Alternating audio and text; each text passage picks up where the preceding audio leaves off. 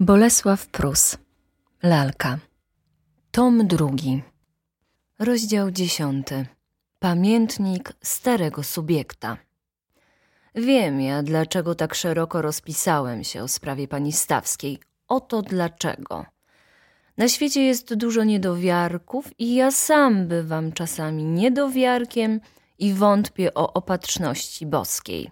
Nieraz też – kiedy źle idą polityczne interesy, albo kiedy patrzę na nędzę ludzką i na triumf łajdaków, jeżeli taki wyraz wolno wymawiać, nieraz myślę sobie, stary głupcze, nazywający się Ignacym Rzeckim. Ty wyobrażasz sobie, że Napoleonidzi wrócą na tron, że Wokulski zrobi coś nadzwyczajnego, bo jest zdolny i że będzie szczęśliwy, bo jest uczciwy? Ty myślisz, ośla głowo, że chociaż hultają zrazu dzieje się dobrze, a ludziom poczciwym źle, to jednakże w końcu źli zostaną pohańbieni, a dobrzy sławą okryci? Tak sobie imaginujesz? Więc głupio sobie imaginujesz. Na świecie nie ma żadnego porządku, żadnej sprawiedliwości, tylko walka. O ile w tej walce zwyciężają dobrzy, jest dobrze, o ile źli, jest źle. Ale żeby istniała jakaś potęga protegująca tylko dobrych, tego sobie wcale nie wyobrażaj. Ludzie są jak liście, którymi wiatr ciska. Gdy rzuci je na trawnik, leżą na trawniku, a gdy rzuci w błoto, leżą w błocie. Tak sobie nieraz myślałem w chwilach zwątpienia. Lecz proces pani Stawskiej doprowadził mnie do wręcz przeciwnych rezultatów do wiary, że dobrym ludziom prędzej czy później stanie się sprawiedliwość. Bo zastanów się tylko. Pani Stawska jest zacności kobieta, więc powinna być szczęśliwą. Stach jest wyższym nad wszelką wartość człowiekiem, więc i on powinien być szczęśliwy. Tymczasem Stach jest ciągle rozdrażniony i smutny, aż mi się czasem płakać chciało, kiedym na niego patrzył, a pani Stawska miała sprawę o kradzież. Gdzież więc jest sprawiedliwość nagradzająca dobrych? Zaraz ją zobaczysz o człowieku małej wiary. A żeby zaś lepiej przekonać się, że na tym świecie jest porządek, zapisuję tu następujące proroctwa. Po pierwsze, pani Stawska wyjdzie za mąż za Wokulskiego i będzie z nim szczęśliwa. Po drugie, Wokulski wyrzeknie się swojej panny Łęckiej, a ożeni się z panią Stawską i będzie z nią szczęśliwy. Po trzecie, mały Lulu jeszcze w tym roku zostanie cesarzem Francuzów pod imieniem Napoleona IV, zbije Niemców na brędzę i zrobi sprawiedliwość na całym świecie, co mi jeszcze przepowiadał świętej pamięci mój ojciec.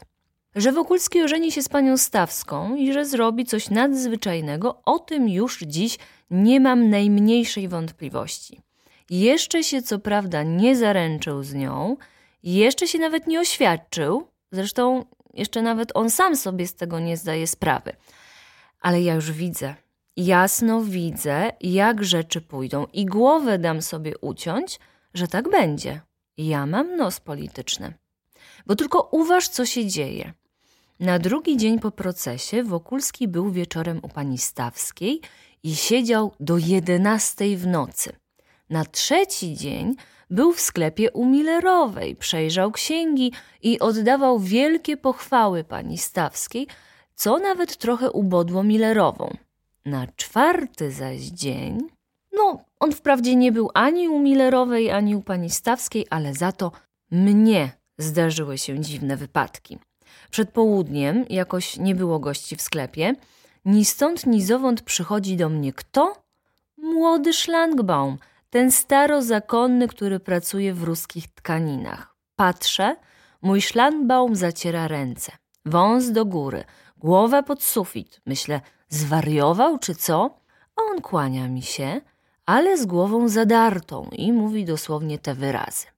Spodziewałem się, panie Rzecki, że cokolwiek nastąpi, będziemy dobrymi przyjaciółmi. Myślę, tam do diabła, czy Stach nie dał mu dymisji? Więc odpowiadam, Możesz być pewny, panie Szlangbaum, mojej życzliwości, cokolwiek bądź nastąpi, byleś nie popełnił nadużycia, panie Szlangbaum. Na ostatnie słowa położyłem nacisk, bo mi mój pan Szlangbaum wyglądał tak, jakby miał zamiar albo nasz sklep kupić, co wydaje mi się nieprawdopodobnym, albo kasę okraść, czego lubo jest uczciwy starozakonny, nie uważałbym za rzecz niemożliwą. On to widać zmiarkował, bo uśmiechnął się nieznacznie i wyszedł do swojego oddziału. W kwadrans później wpadłem tam niby niechcący, ale zastałem go jak zwykle przy robocie. Owszem, powiedziałbym nawet, że pracował gorliwiej niż zwykle. Wbiegał na drabinki, wydobywał sztuki rypsu i aksamitu, wkładał je na powrót do szafy, słowem kręcił się jak bąk. Nie, myślę, już ten chyba nas nie okradnie. Spostrzegłem, co mnie również zastanowiło, że pan Zięba jest uniżenie grzeczny dla Szlangbauma, a na mnie patrzy trochę z góry, choć jeszcze nie bardzo. Ha, myślę, chce Szlangbaumowi wynagrodzić dawne krzywdy, a wobec mnie, najstarszego subiekta, zachowuje godność osobistą. Bardzo uczciwie robi, zawsze bowiem należy trochę zadzierać głowy wobec wyższych, a być uprzedzająco grzecznym dla niższych. Wieczorkiem zaszedłem do restauracyjki na piwko. Patrzę, jest pan Szprot i radca Węgrowicz. Ze Szprotem od tamtej afery, co to o niej mówiłem, jesteśmy na stopie obojętności, ale z radcą witam się kordialnie, a on do mnie. No i co, już? Przepraszam, mówię, ale nie rozumiem. Myślałem, że robi aluzję do procesu pani Stawskiej.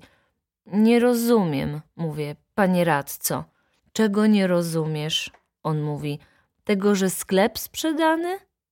Przeżegnaj się pan, panie radco. Ja mówię, jaki sklep? Poczciwy radca był już po szóstym kuflu, więc zaczyna się śmiać i mówi. Phy, ja się przeżegnam, ale panu to się i przeżegnać nie pozwolą. Jak z chrześcijańskiego chleba przejdziesz na żydowską chałę. Wszak ci to jak gadają, Żydzi wasz sklep kupili. Myślałem, że dostanę apopleksji. Panie radco, mówię, jesteś pan zbyt poważnym człowiekiem, ażebyś nie miał powiedzieć skąd ta wiadomość. Całe miasto gada, odparł radca. A zresztą niech obecny tu pan Szprot pana objaśni. Panie Szprot, mówię kłaniając się, nie chciałbym ubliżyć panu, tym więcej, że żądałem od pana satysfakcji, a pan odmówiłeś mi jej jak hultaj, jak hultaj, panie Szprot.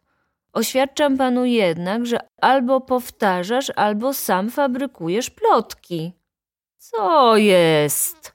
wrzasnął Szprot, znowu jak niegdyś bijąc pięścią w stół.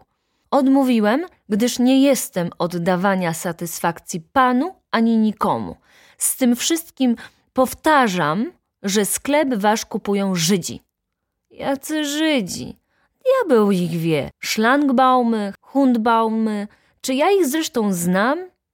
Taka mnie porwała wściekłość, żem kazał przynieść piwa. A radca Węgrowicz mówi serdecznie.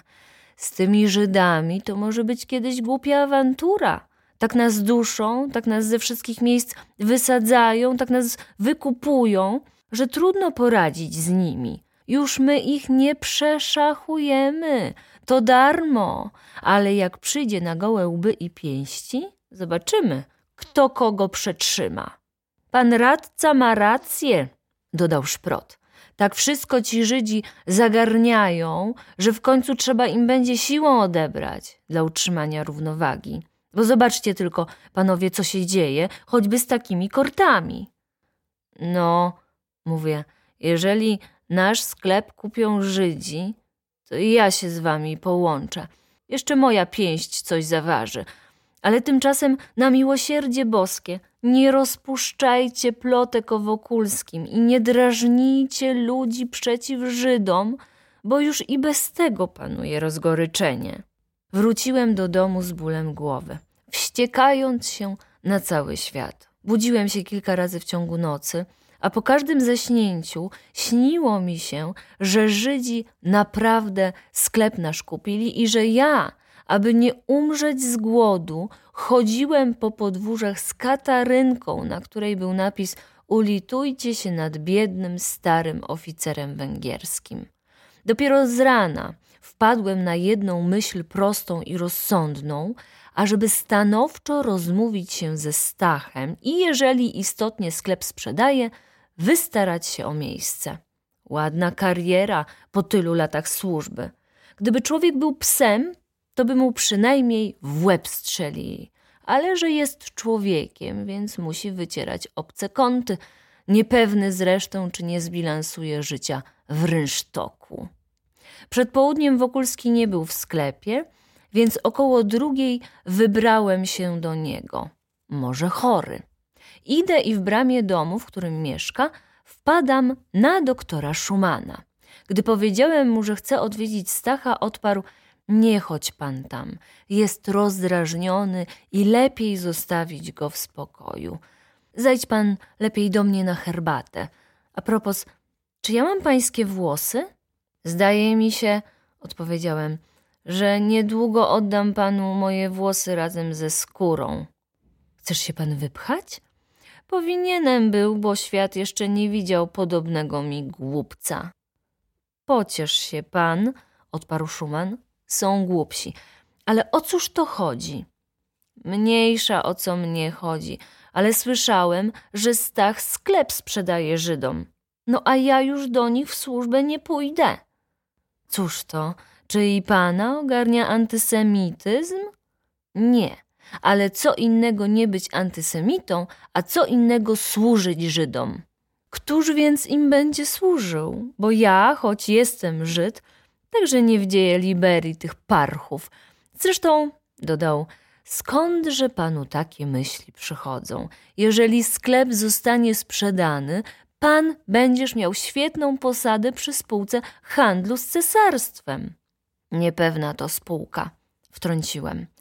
Bardzo niepewna, odpowiedział Szuman, bo za mało w niej Żydów, a za wielu magnatów. Ale pana i to nie obchodzi, bo tylko nie wydaj mnie z sekretu. Otóż pana to nic nie obchodzi, co stanie się ze sklepem i spółką, gdyż Wokulski zapisał panu dwadzieścia tysięcy rubli. Mnie? Zapisał? Cóż to znaczy? wykrzyknąłem zdziwiony. Akurat weszliśmy do mieszkania Szumana i doktor kazał podawać samowar. Co znaczy ten zapis? spytałem trochę nawet zaniepokojony. Zapis, zapis, mruczał Szuman, chodząc po pokoju i pocierając sobie tył głowy. Co znaczy? Nie wiem. Dość, że Wokulski zrobił go. Widocznie chce być przygotowany na wszelki wypadek, jako rozsądny kupiec. Czyżby znowu pojedynek? Ech, cóż znowu.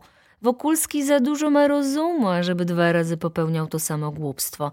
Tylko Kochany panie Rzecki, kto z taką babą ma do czynienia, ten musi być przygotowany.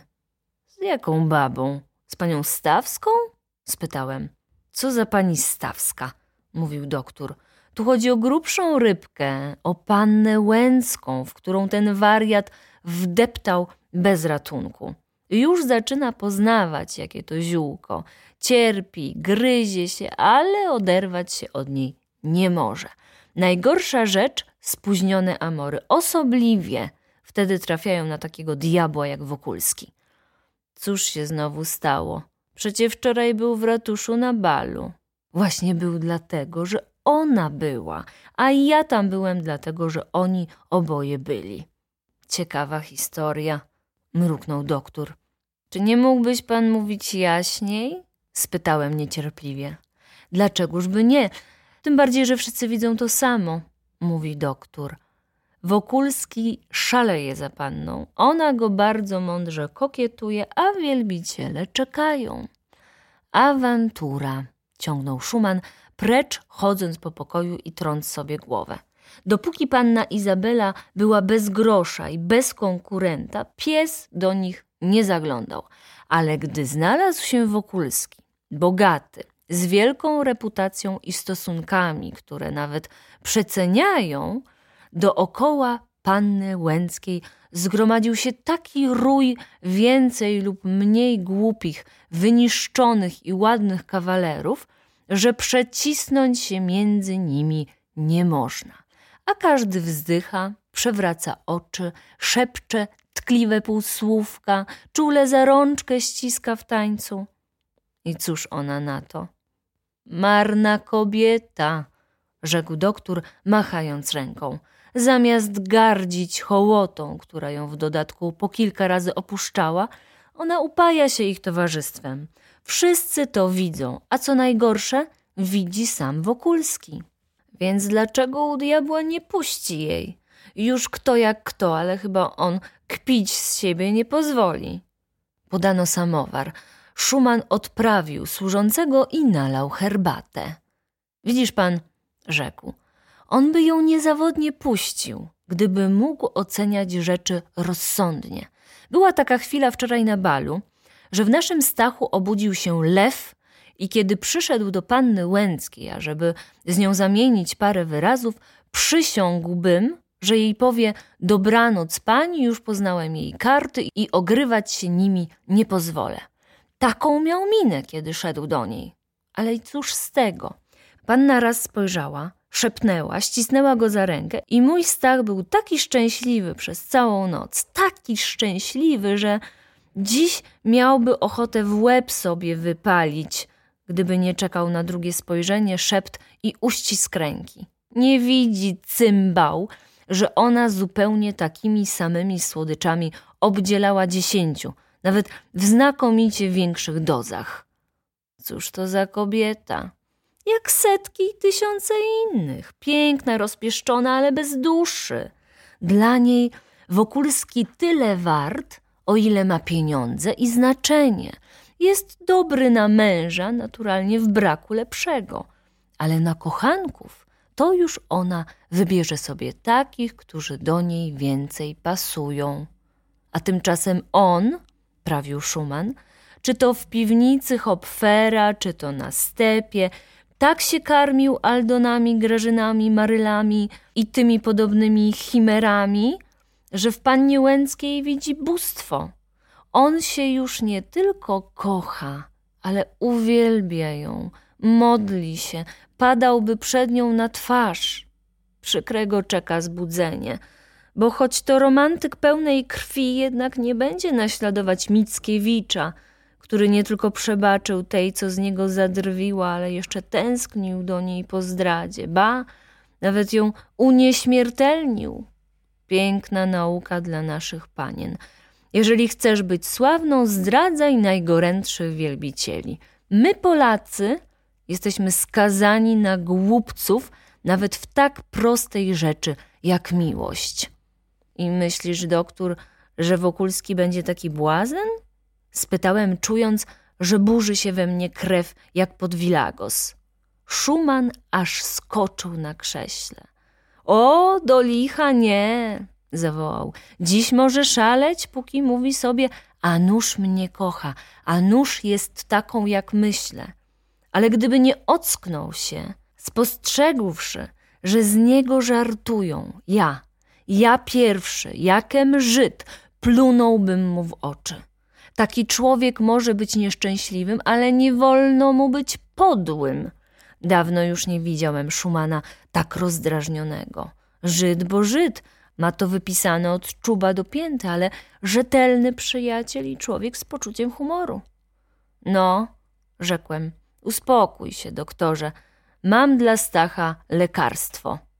I opowiedziałem mu wszystko, co wiem o pani Stawskiej, dodając: Umrę, mówię ci, doktorze, umrę albo ożenię Stacha z panią Stawską. To kobieta, która ma i rozum, i serce, i za miłość zapłaci miłością, a jemu takiej trzeba.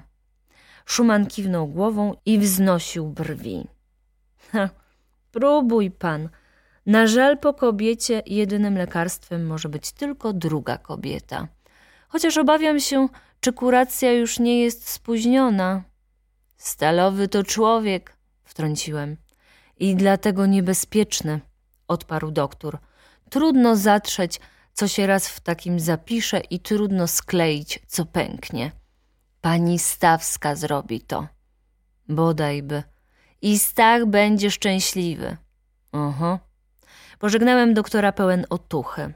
Kocham, bo kocham panią Helenę, ale dla niego wyrzeknę się jej, byle nie było za późno.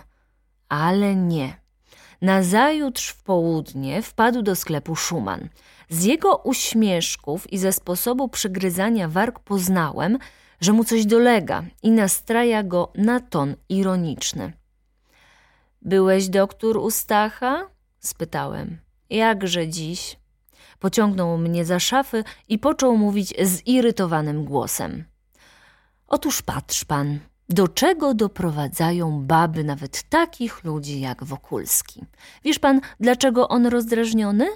Przekonał się, że panna Łęcka ma kochanka? Gdybyż się przekonał, to może by go radykalnie uleczyło. Ale ona za sprytna, ażeby taki niewinny wielbiciel spostrzegł, co się dzieje za kulisami. Zresztą w tej chwili chodzi o co innego. Śmiech powiedzieć, wstyd powiedzieć, zrzymał się doktor. Uderzył się w łysinę i mówił ciszej. Jutro bal u księcia, gdzie naturalnie będzie panna Łęcka. I czy pan wiesz, że książę do tej chwili nie zaprosił Wokulskiego, choć z innymi zrobił to już od dwóch tygodni? A uwierzyłbyś pan, że Stach chory z tego powodu? Doktor zaśmiał się piskliwie, wytrzeszczając popsute zęby, a ja, dali Bóg, zarumieniłem się ze wstydu. Teraz rozumiesz pan, na jakiej pochyłości może znaleźć się człowiek? spytał Szuman. Już drugi dzień truje się, że go jakiś książę nie zaprosił na bal. On, ten nasz kochany, ten nasz podziwiany Stach. I on sam powiedział to panu? Ba, mruknął doktor. Właśnie, że nie powiedział. Gdyby miał siłę powiedzieć, potrafiłby odrzucić tak dalece spóźnione zaproszenie. Myślisz pan, że go zaproszą? Och, niezaproszenie kosztowałoby 15% rocznie od kapitału, który książę ma w spółce. Zaprosi go, zaprosi, gdyż dzięki Bogu Wokulski jest jeszcze rzeczywistą siłą. Ale pierwej, znając jego słabość do panny Łęckiej, podrażni go, pobawi się nim jak psem, któremu pokazuje się i chowa mięso, ażeby nauczyć go chodzenia na dwóch łapach. Nie bój się pan, oni go nie wypuszczą od siebie, na to są za mądrzy, ale chcą go wytresować, ażeby pięknie służył, dobrze aportował, a choćby i kąsał tych, którzy im nie są mili. Wziął swoją bobrową czapkę i kiwnąwszy mi głową wyszedł. Zawsze dziwak. Cały dzień upłynął mi marnie. Nawet parę razy omyliłem się w rachunkach. Wtem, kiedym już myślał o zamknięciu sklepu, zjawił się Stach.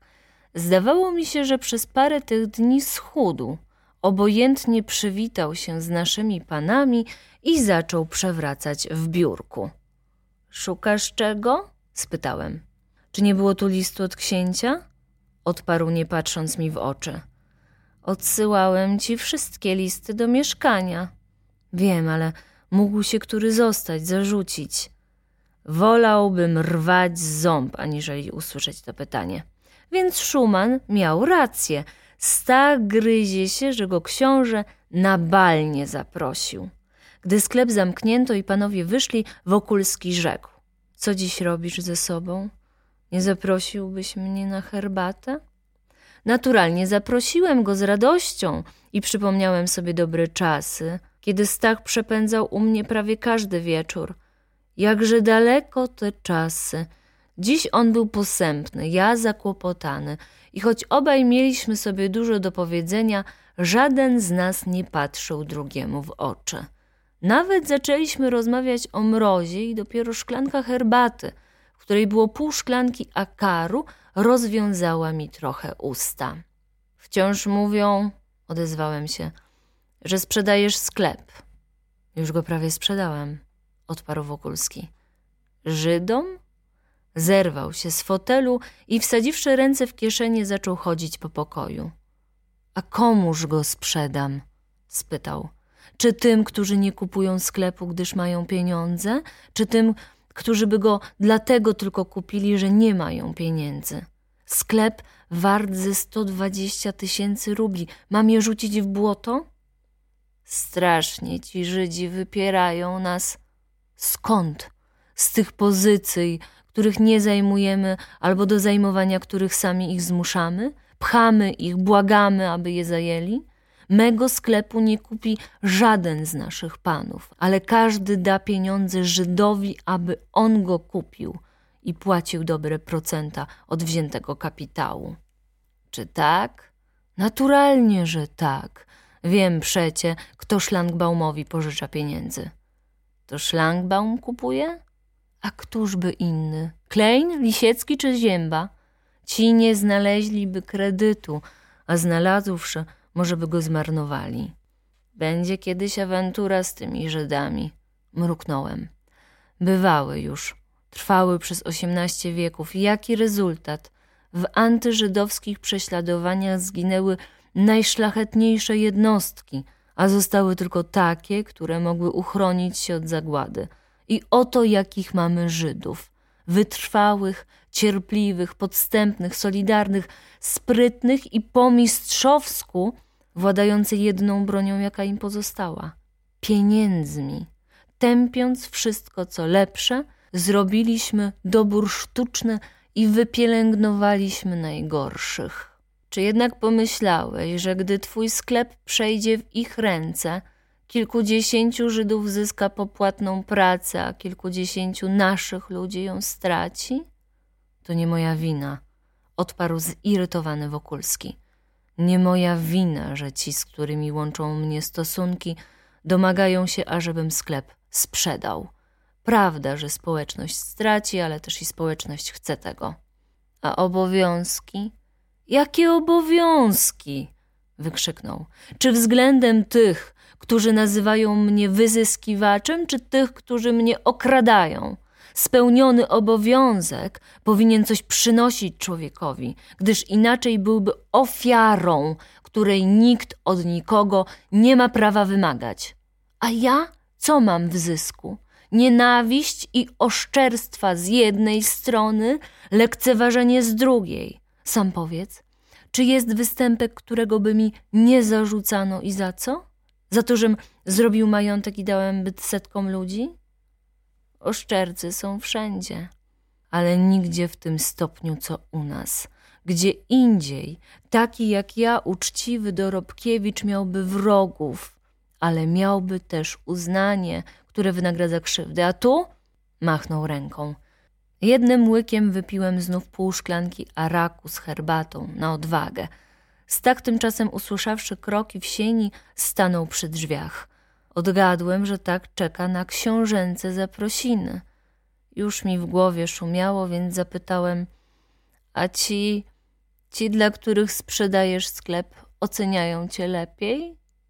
A jeżeli oceniają? spytał, zamyśliwszy się. I będą cię lepiej kochać, aniżeli ci, których opuszczasz? Przebiegł do mnie i bystro popatrzył mi w oczy. A jeżeli będą kochać? Odparł. Jesteś pewny? Rzucił się na fotel. Czy ja wiem? Szepnął. Czy ja wiem? Co jest pewnego na tym świecie? I czy nigdy nie przyszło ci na myśl? Mówiłem coraz śmielej że możesz być nie tylko wyzyskiwany i oszukiwany, ale jeszcze wyśmiewany i lekceważony? Powiedz, nigdyś o tym nie pomyślał? Wszystko jest możliwe na świecie, a w takim wypadku należy się zabezpieczyć, jeżeli nie od zawodu, to przynajmniej od śmieszności. Do diabła, zakończyłem uderzając szklanką w stół. Można ponosić ofiary, mając z czego, ale nie można pozwalać na maltretowanie siebie. Kto mnie maltretuje? krzyknął zrywając się. Wszyscy ci, którzy cię nie szanują tak, jakeś na to zasłużył. Przestraszyłem się własnej śmiałości, ale Wokulski nic nie odpowiedział. Położył się na kozetce i splótł ręce pod głową, co było objawem niezwykłego wzruszenia. Potem zaczął mówić o interesach sklepowych głosem zupełnie spokojnym. Około dziewiątej otworzyły się drzwi i wszedł lokaj Wokulskiego. Jest list od księcia, zawołał. Stach przygryzł wargi, nie podnosząc się wyciągnął rękę. Daj, rzekł, i idź spać. Służący wyszedł. Stach powoli otworzył kopertę, przeczytał i, rozdarłszy list na kilka kawałków, rzucił go pod piec. Cóż jest? spytałem. Zaproszenie na bal jutrzejszy. Odparł sucho. Nie idziesz? Ani myślę. Osłupiałem i nagle w tym osłupieniu przyszła mi najgenialniejsza myśl pod słońcem. Wiesz co? Rzekłem. A może byśmy jutro poszli do pani Stawskiej na wieczór? Usiadł na kozetce i odparł z uśmiechem. A wiesz, że to będzie nieźle. Wcale miła kobieta i dawno już tam nie był. Trzeba by przy okazji posłać parę zabawek tej małej. Lodowata ściana, jaka utworzyła się między nami, pękła. Obaj odzyskaliśmy dawną szczerość i do północy rozmawialiśmy o przeszłych czasach. Na dobranoc powiedział mi Stach, człowiek niekiedy głupieje, ale też niekiedy odzyskuje rozum. Bóg ci zapłać, mój stary. Złoty, kochany Stach, żebym miał pęknąć, ożenię go z panią Stawską. W dzień balu u księcia ani Stach, ani Szlangbaum nie byli w sklepie. Odgadłem, że muszą układać się o sprzedaż naszego interesu. W każdym innym razie podobny wypadek zatrułby mi humor na całą dobę. Ale dziś nie myślałem o zniknięciu naszej firmy i zastąpieniu jej szyldem żydowskim. Co mi tam sklep? Byle Stach był szczęśliwy, a przynajmniej wydobył się ze swych zgryzot. Muszę go ożenić, żeby pioruny biły. Z rana wysłałem do pani Stawskiej liścik, donosząc, że przyjdziemy dziś na herbatę obaj z Wokulskim. Do listu ośmieliłem się dołączyć pudełko zabawek dla Heluni. Był tam las ze zwierzętami, całe umeblowanie dla lalki, mały serwis i mosiężny samowar. Razem za RS 13 kopiejek 60 towaru z opakowaniem. Muszę jeszcze coś wymyślić dla pani Misiewiczowej – tym sposobem zrobię obciążki z babuni i wnuczki i tak nimi piękną mamę ścisnę za serce, że musi kapitulować przed świętym Janem. Aj, do licha. A ten mąż za granicą? No, co tam mąż? Niechby się pilnował. Zresztą za jakiś dziesiątek tysięcy rubli dostaniemy rozwód z nieobecnym i zapewne już nieżyjącym. Po zamknięciu sklepu idę do Stacha. Lokaj otwiera mi drzwi i trzyma w ręku wykrochmaloną koszulę. Przechodząc przez pokój sypialny, widzę na krześle frak, kamizelkę. Oj, czy z naszej wizyty nie miałoby nic być? Stach w gabinecie czytał angielską książkę. Czord wie, na co jemu ta angielszczyzna. Przecie może ożenić się, będąc nawet głuchoniemym. Przywitał mnie serdecznie, chociaż nie bez pewnego wahania. Trzeba wziąć byka za rogi, pomyślałem i nie kładąc czapki na stole mówię. No, chyba nie ma co czekać. Idźmy, bo te panie spać się pokładą. Wokulski złożył książkę i zamyślił się. Brzydki wieczór, rzekł. Śnieżyca. Innym ta śnieżyca nie przeszkodzi jechać na bal, więc dlaczegoż by nam miałaby psuć wieczorek? Odpowiedziałem z głupia frant. Jakbym kolnął Stacha – Zerwał się z krzesła i kazał podać futro. Służący ubierając go mówił Tylko niech pan żara wracza, bo już pora ubierać się i fryzjer przyjdzie. Nie potrzeba, odparł Stach. Przecie nieuczesany nie pójdzie pan tańczować. Nie idę na bal. Służący rozłożył ze zdziwieniem ręce i rozstawił nogi. Co pan dziś wyrabia? zawołał. Pan tak robi, jakby pan miał źle w głowie. Pan Łęczki tak prosił.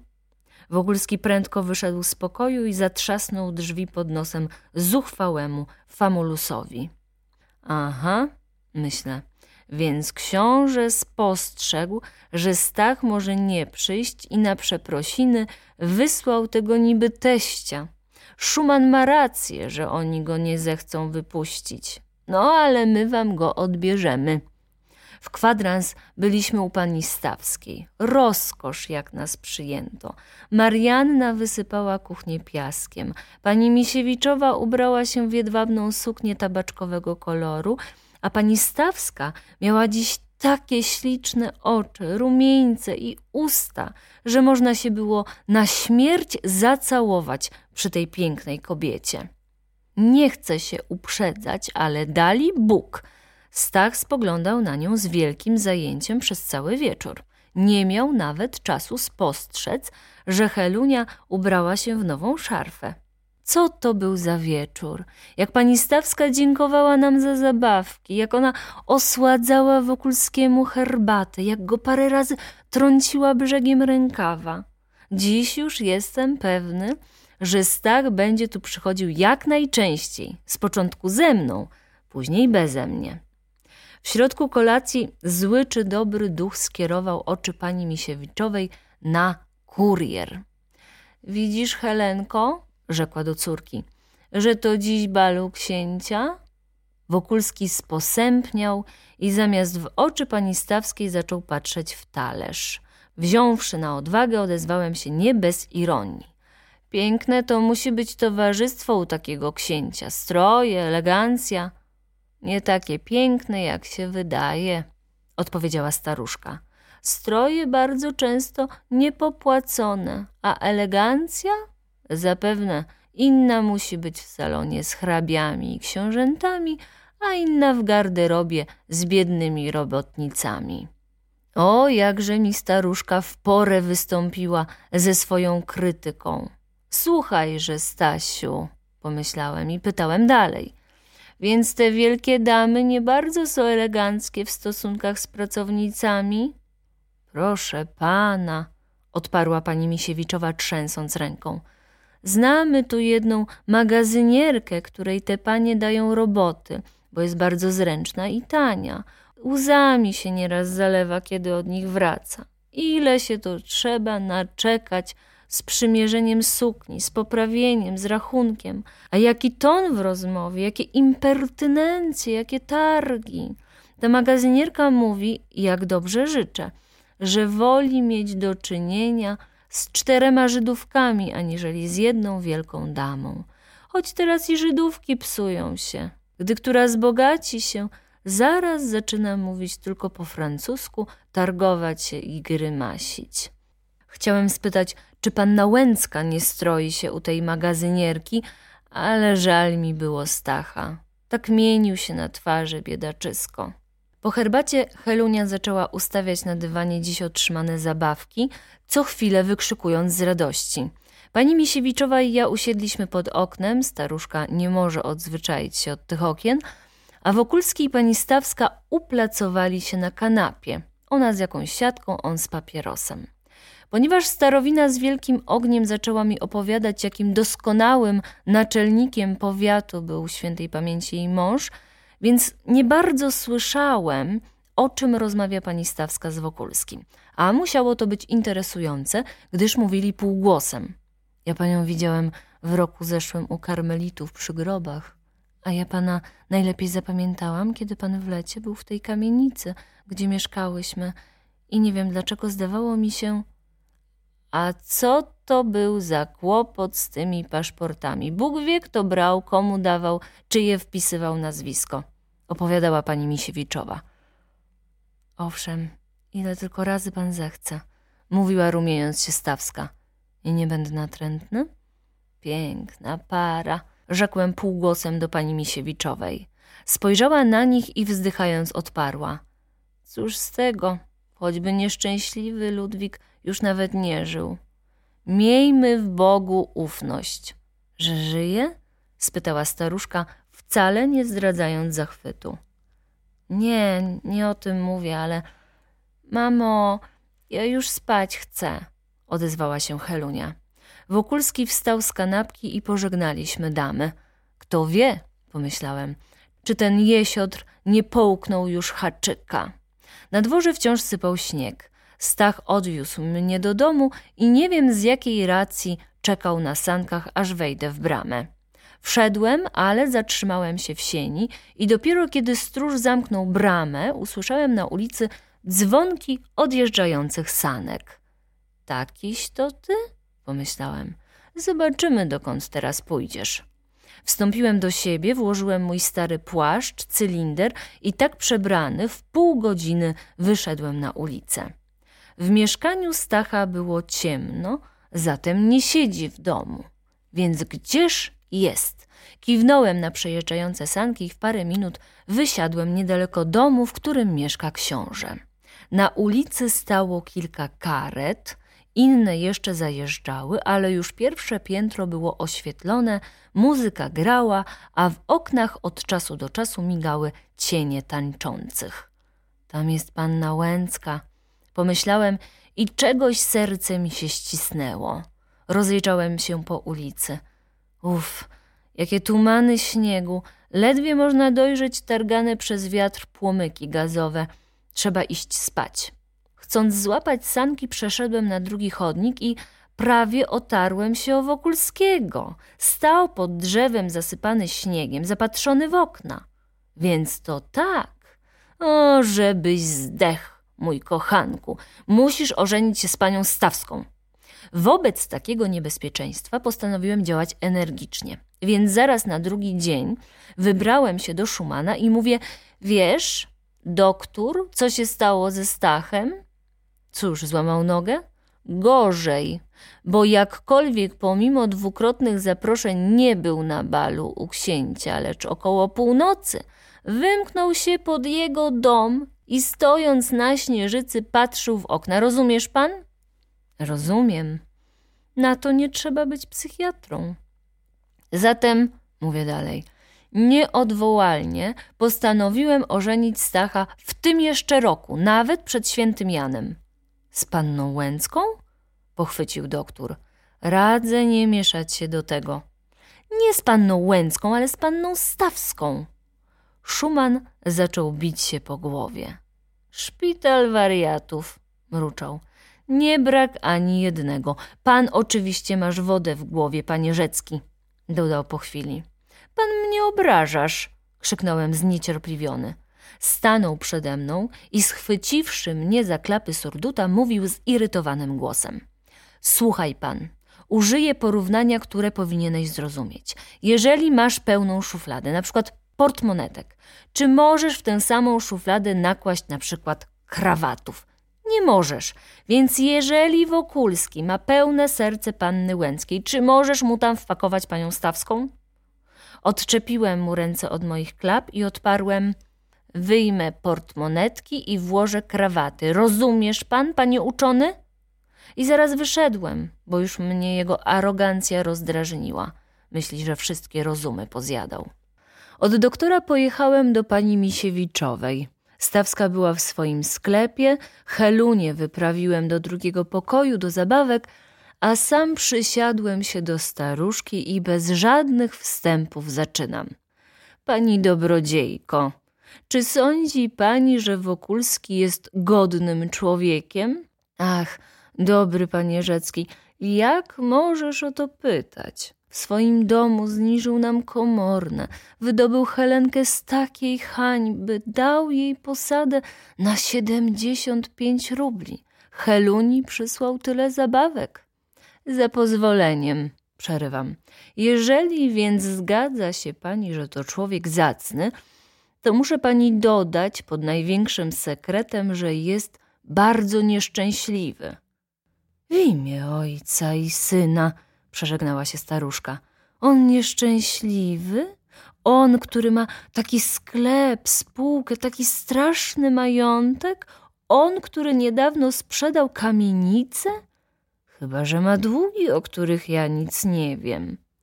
Długów ani grosza, mówię a po zlikwidowaniu interesu ma ze 600 tysięcy rubli, choć dwa lata temu miał ze 30 tysięcy rubli. Rozumie się, oprócz sklepu.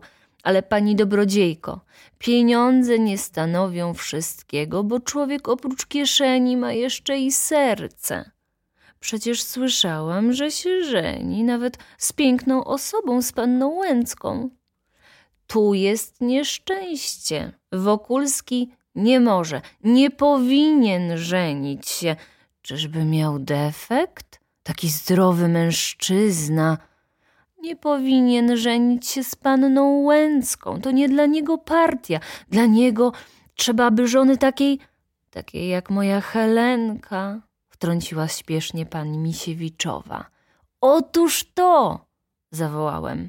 Nie tylko takiej, ale wprost tej samej, jej samej, pani Heleny Stawskiej, trzeba nam za żonę. Staruszka rozpłakała się.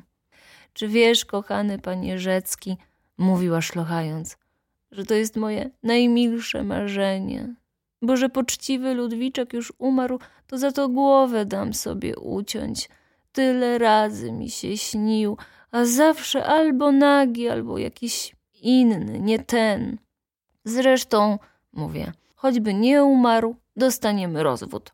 Naturalnie, za pieniądze wszystkiego można dostać.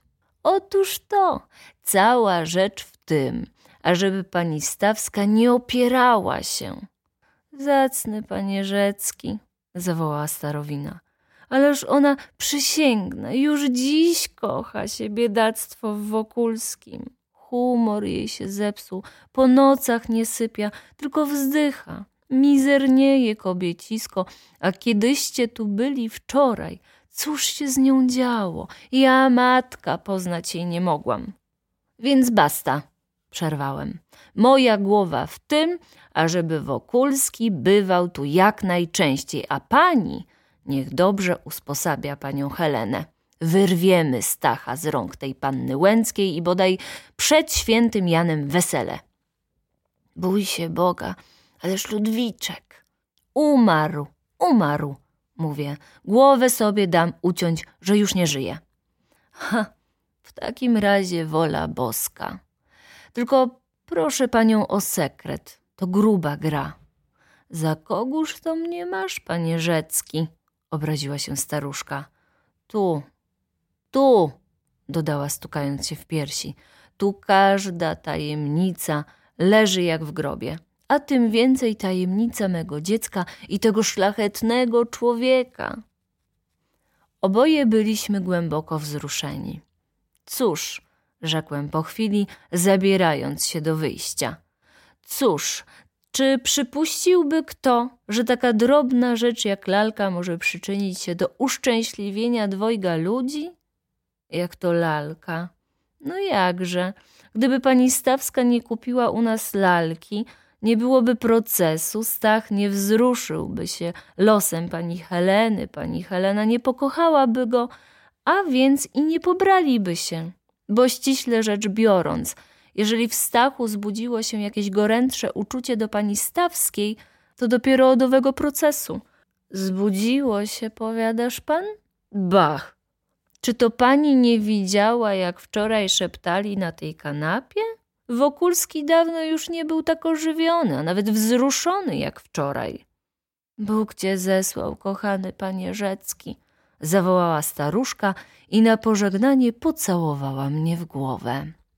Dziś kontent jestem z siebie i choćbym nie chciał, muszę przyznać, że mam maternichowską głowę. Jak to ja wpadłem na myśl zakochania Stacha w pani Helenie? Jak ja to wszystko ułożyłem, ażeby im nie przeszkadzano? Bo dziś nie mam już najmniejszej wątpliwości, że i pani Stawska, i Wokulski wpadli w zastawioną na nich pułapkę. Ona w ciągu paru tygodni zmizerniała – ale jeszcze lepiej wyładniała bestyjka, a on formalnie traci głowę. Jeżeli tylko nie jest wieczorem u Łęckich, co zresztą trafia się nieczęsto, bo panna wciąż baluje, to zaraz chłopak sprowadza się do pani Stawskiej i siedzi tam choćby do północy. A jak się wtedy ożywia, jak jej opowiada historię o Syberii, o Moskwie, o Paryżu. Wiem, bo choć nie bywam wieczorami, ażeby im nie przeszkadzać, to zaraz na drugi dzień wszystko opowiada mi pani Misiewiczowa, rozumie się pod największym sekretem. Jedno mi się tylko nie podobało.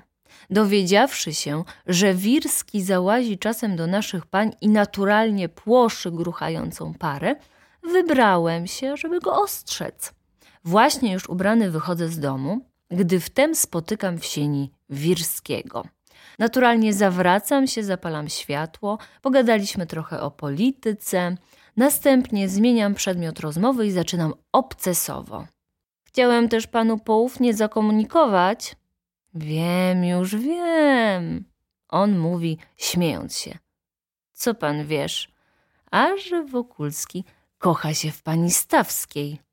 Rany boskie, a panu kto powiedział? No przede wszystkim nie bój się pan zdradzenia sekretu, mówi on poważnie. W naszym domu sekret to jak w studni. Ale kto panu powiedział?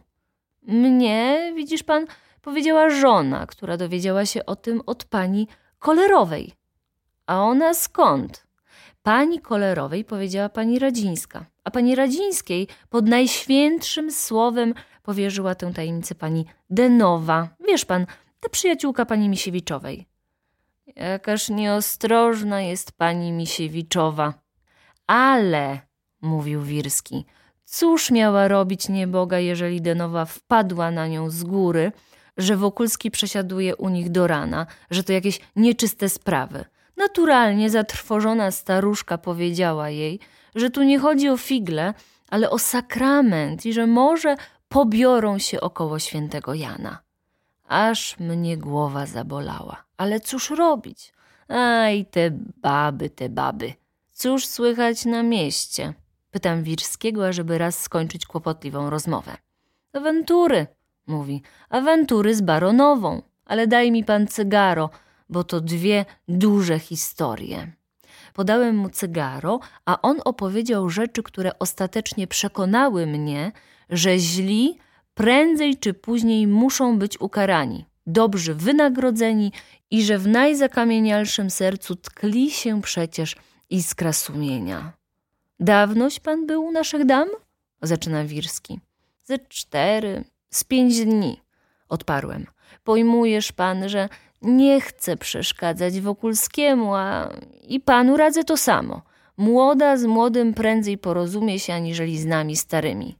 Za pozwoleniem, przerywa Wirski.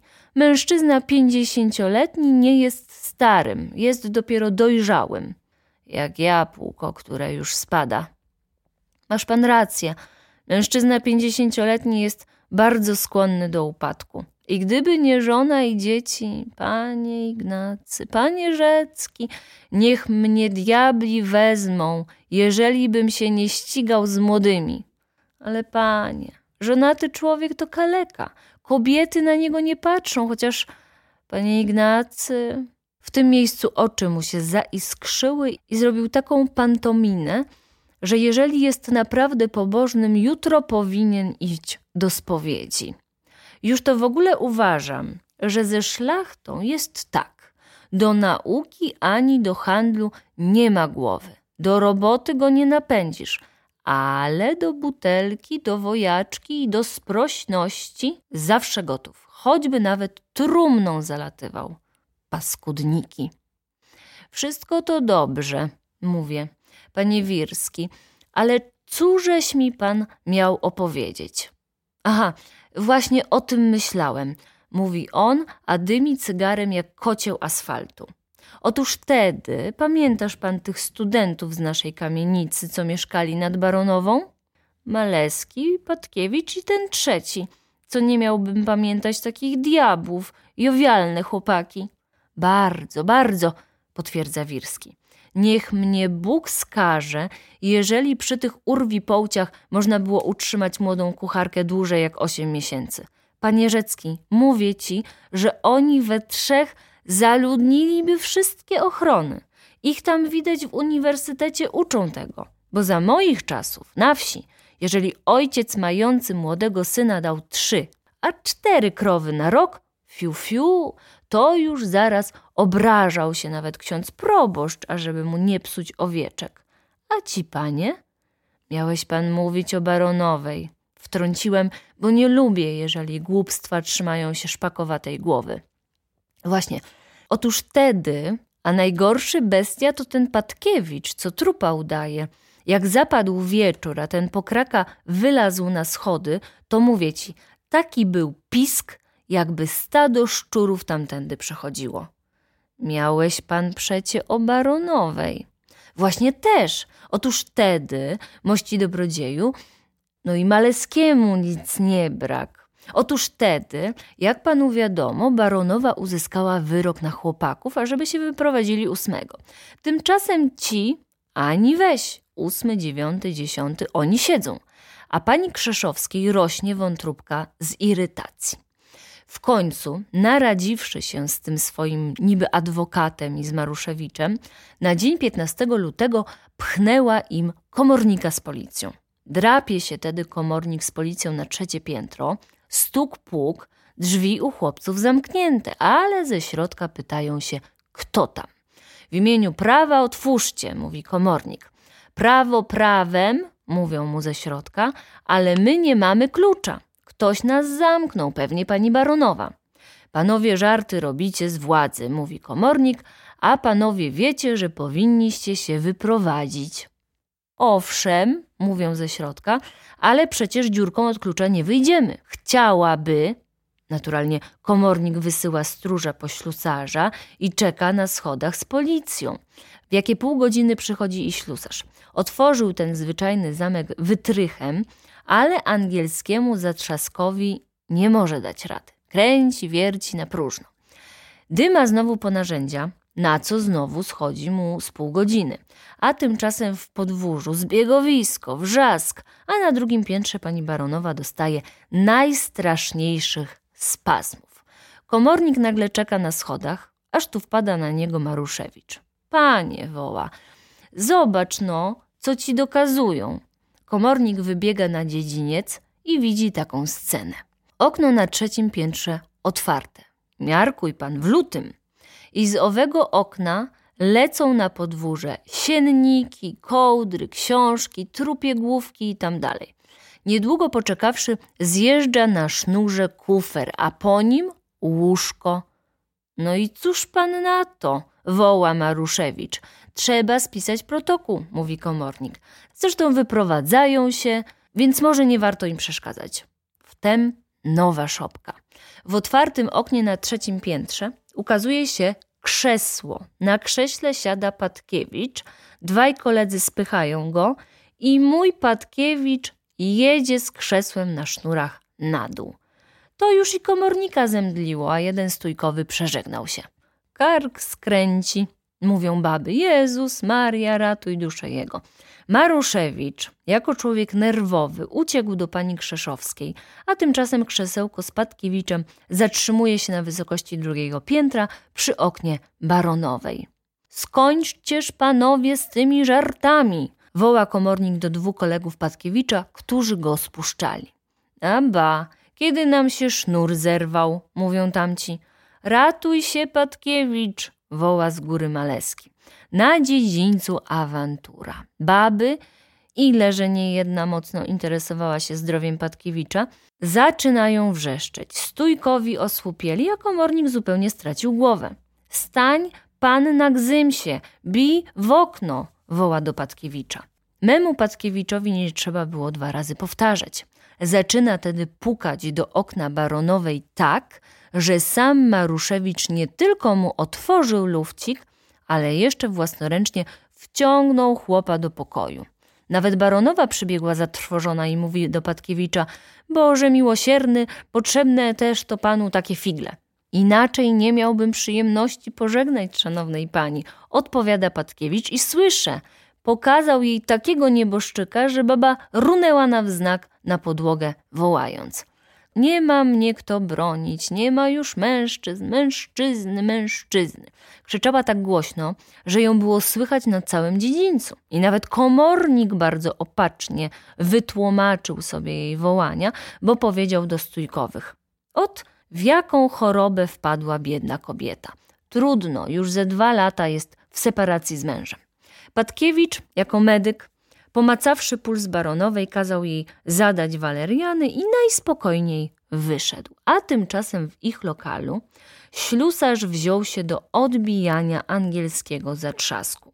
Kiedy już skończył swoją czynność i dobrze drzwi pokaleczył, Maleski nagle przypomniał sobie, że oba klucze od zamku i zatrzasku ma w kieszeni. Ledwie baronowa doszła do przytomności, zaraz ów adwokat począł ją namawiać, ażeby wytoczyła proces i Patkiewiczowi, i Maleskiemu. Ale baba jest już tak zrażona do procesów, że tylko zwymyślała swego doradcę i przysięgła, iż od tej pory żadnemu studentowi nie wynajmie lokalu, choćby na wieki miał stać pustkami. Potem, jak mi mówiono, z wielkim płaczem zaczęła namawiać Maruszewicza, żeby on nakłonił barona do przeproszenia jej i do sprowadzenia się do niej. Ja wiem, szlochała, że on już nie ma ani grosza, że za mieszkanie nie płaci, nawet ze swoim lokajem jada na kredyt. Mimo to wszystko mu zapomnę i popłacę długi, byle nawrócił się i sprowadził do domu. Bez mężczyzny nie mogę rządzić takim domem, umrę tu w ciągu roku. W tym widzę karę boską, zakończył Wirski, odmuchując cygaro. A narzędziem tej kary będzie baron. A druga historia? spytałem. Druga jest krótsza, ale za to ciekawsza. Wyobraź pan sobie, że baronowa, baronowa Krzeszowska, złożyła wczoraj wizytę pani Stawskiej. Oj do licha, szepnąłem. To zły znak. Wcale nie, rzekł Wirski. Baronowa przyszła do pani Stawskiej, spłakała się, dostała spazmów i prosiła obie damy prawie na klęczkach, ażeby jej zapomniały ów proces o lalkę, bo inaczej nie będzie mieć spokoju do końca życia. I one obiecały zapomnieć? Nie tylko obiecały, ale jeszcze ucałowały ją i nawet przyrzekły wyjednać jej przebaczenie u Wokulskiego, o którym baronowa odzywa się z wielkimi pochwałami. Oj, do diabła, zawołałem. Po cóż one z nią rozmawiały o Wokulskim? Gotowe nieszczęście. Ale co pan mówisz? zreflektował mnie Wirski. To kobieta skruszona, żałuje za grzechy i niezawodnie poprawi się. Była już północ, więc sobie poszedł. Nie zatrzymywałem go, bo mnie trochę zraził swą wiarą w skruchę baronowej. Ha, zresztą kto ją tam wie, może się jej naprawdę nawróciła. Postscriptum. Byłem pewny, że MacMahonowi uda się zrobić zamach na rzecz małego Napoleonka. Tymczasem dziś dowiaduje się, że MacMahon upadł prezydentem Rzeczypospolitej, został mieszczanin Żewi, a mały Napoleonek pojechał na wojnę do jakiegoś Natalu, do Afryki. Trudna rada, Niech się chłopak uczy wojować. Za jakie pół roku wróci okryty sławą, tak że go sami Francuzi gwałtem zaczną ciągnąć do siebie. A my tymczasem ożenimy Stacha z panią Heleną. O, bo ja, kiedy uwezmę się na co, to mam meternichowskie sposoby i rozumiem naturalny bieg rzeczy. Niech więc żyje Francja z Napoleonidami, a Wokulski z panią Stawską. Koniec rozdziału dziesiątego. Ciąg dalszy nastąpi.